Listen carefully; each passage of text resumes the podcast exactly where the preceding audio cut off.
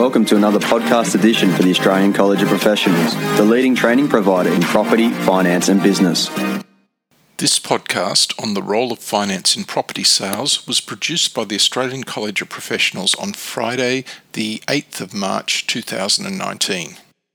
In every CPD, our trainers are hearing from agents that the property process brings so much stress to the lives of vendors and purchasers, not to mention the stress it creates for themselves as agents. One aspect of the process that causes stress is the financing side of the deal. When purchasers are obtaining finance to acquire a property, this can often be a long and tedious process, particularly in the current environment with the findings from the Royal Commission into the banking and finance industries.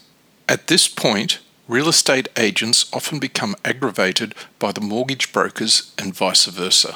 When a real estate agent talks with a buyer and the question of finance is raised, the response will be that their funding is in place either with a bank or through a broker.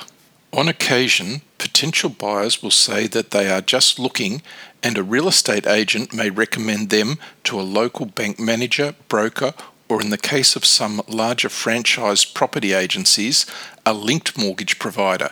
For example, Ray White Real Estate may refer the buyer to Loan Market, LJ Hooker Real Estate to LJ Hooker Home Loans.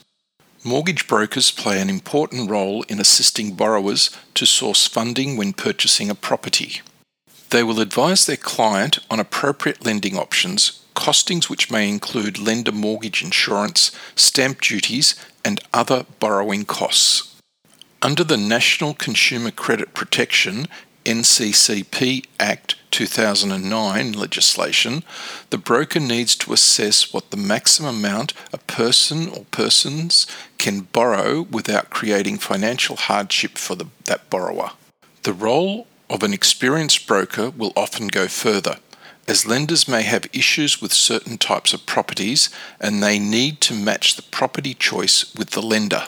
It could be that the lender has a maximum LVR loan to value ratio on certain postcodes, or the lender may have a reduced LVR to 70% without mortgage insurance, while some lenders may just not provide finance to that postcode. Lenders have regulatory obligations when financing a residential dwelling that is to be occupied by the owners or used for an investment purpose.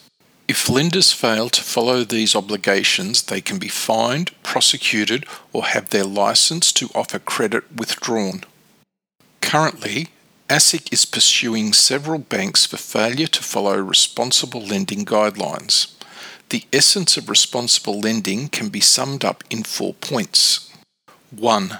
The loan offered must meet the borrower's requirements and objectives.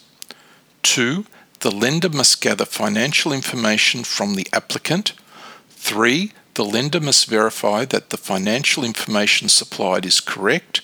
Four, the loan offered will not create substantial hardship for the borrower. With all these requirements, the process of loan appraisal is complex and time consuming for the lender. With some lenders operating offshore processing centres, delays can amount to not just days, but in some cases, weeks.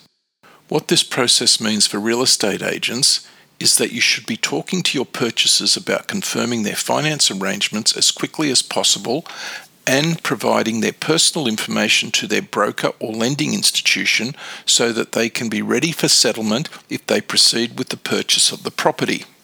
The financing process is complex, and mortgage brokers and lending institutions are currently under scrutiny for their practices after the release of the report from the Royal Commission into the banking sector. As such, you, as a real estate agent, need to be aware of the timeframes and the processes that are involved in a person gaining finance. If you want to know more about this process, when you make your choice for CPD for the coming year, choose our online program for real estate sales, including the finance process, which explores this issue in great detail and will give you a broader understanding of the financing process from an agent's perspective.